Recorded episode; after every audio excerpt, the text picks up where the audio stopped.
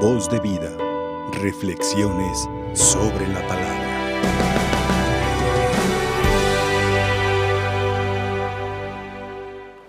Hermanos, escuchamos hoy en el libro del Génesis cómo nuestro Señor le ratifica la promesa de salvación, o más bien la promesa de bendición a Abraham. Y, saben ustedes que la bendición que le hace Abraham lleva dos vertientes, tierra y descendencia. Y hoy le vuelve a confirmar, a pesar de las dificultades, le vuelve a confirmar que nuestro Señor va a multiplicar su descendencia como las estrellas del cielo y que le va a dar en herencia todas las naciones. Y es que nadie dijo que aun cuando nuestro Señor nos bendice y nos ama incondicionalmente, nadie dijo que no iba a haber problemas, nadie dijo que no, no iba a haber personas en nuestra contra, que íbamos a tener dificultades. Igualmente cuando tú recibiste el sacramento del matrimonio y, se te bendijo y nuestro Señor te promete estabilidad, te promete amor, te promete unidad, nadie dijo que no iba a haber problemas. Y aquí la gran respuesta o la gran propuesta que nos hace Abraham es ponernos de acuerdo, no hay de otra ponernos de acuerdo, llegar a acuerdos, más que alegar, más que señalar, más que decir es mi bendición, es mi tierra, son mis ganados, es mi espacio, este, arréglatelas como puedas. Al fin y al cabo Dios me lo regaló a mí, así egoístamente, ¿no? Abraham se hubiera, se hubiera puesto en esa posición. Sin embargo, Abraham llega a acuerdos y dice, a ver, vamos haciendo algo. Decide tú. Uno se va a la izquierda, otro a la derecha. Se oye fácil, ¿no? Pero ya que en la práctica ponernos de acuerdo con el amigo, con el enemigo, que a veces es peor, o con el, con el esposo, con la esposa, con los hijos, poner, llegar a acuerdos es difícil, es cierto, pero aquí tiene uno que ceder. Uno tiene que ser más humilde que otro. Y aquí descubrimos a Abraham que supera en humildad a Lot. Y le dice, elige tú, elige tú a dónde quieres ir. Hermanos, creo que eso nos puede ayudar mucho, el testimonio de Abraham. Elige tú. Es como vulgarmente decimos, a ver, ¿quién da su brazo a torcer? Dalo tú. Sé tú más cristiano que la otra persona. Sé más humilde que la otra persona. Un tantito de humildad te puede dar la paz después. Ese es el ejemplo que nos deja hoy Abraham.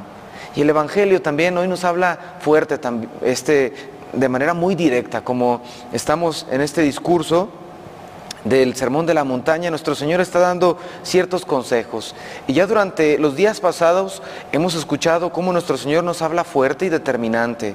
Apenas ayer nos llamaba hipócritas a los que veíamos eh, la, la la paja en el ojo del, del prójimo y no ver la viga que teníamos en el nuestro.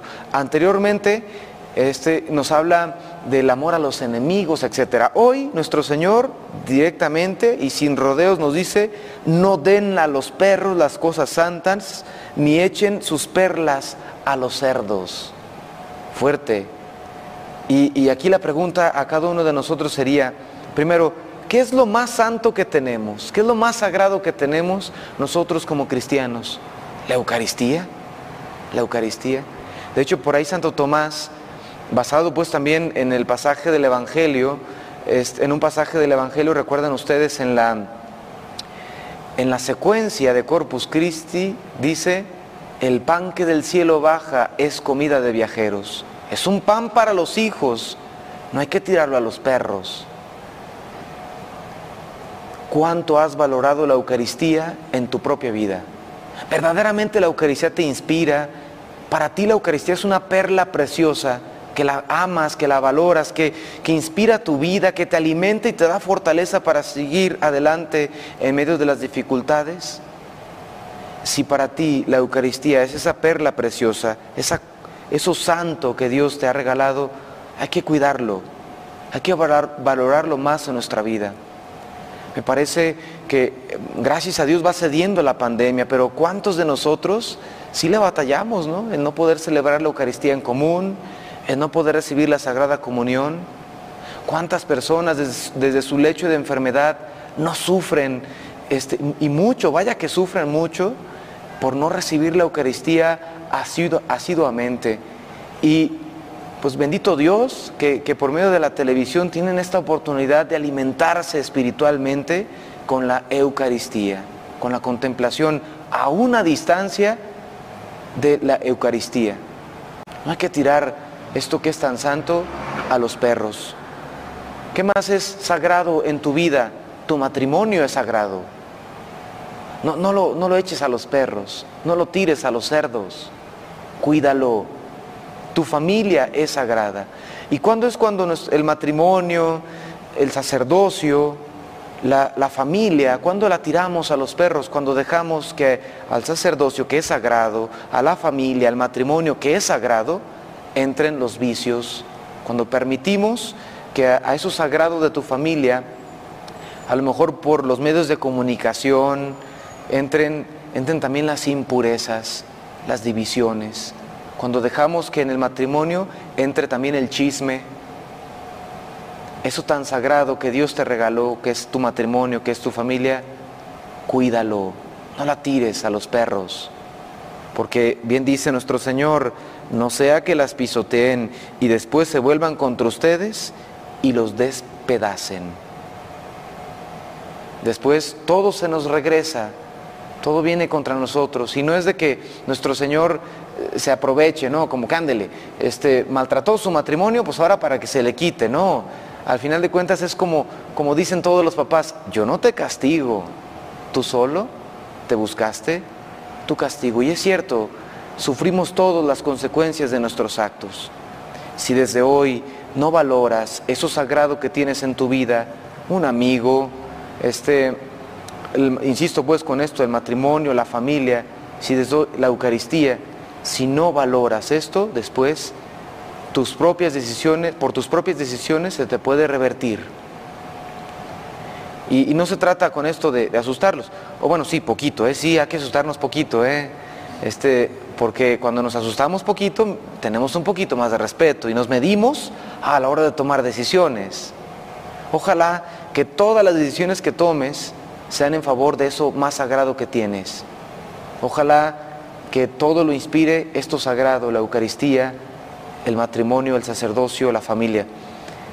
Hoy celebramos estos grandes santos que fíjense, prefirieron la muerte antes de que aprobar, aprobar una unión ilegítima. Este, recuerden ustedes que estos santos fueron condenados a muerte por Enrique VIII por haberse rehusado a ratificar su divorcio y a reconocer la supremacía del rey sobre la iglesia en Inglaterra. Ambos eran personas muy cultas y firmes cristianos. Ojalá que también nosotros como estos mártires tengamos esa firmeza para defender lo sagrado, defender nuestras convicciones. Ojalá y que prefiramos incluso la muerte antes que atentar contra lo sagrado.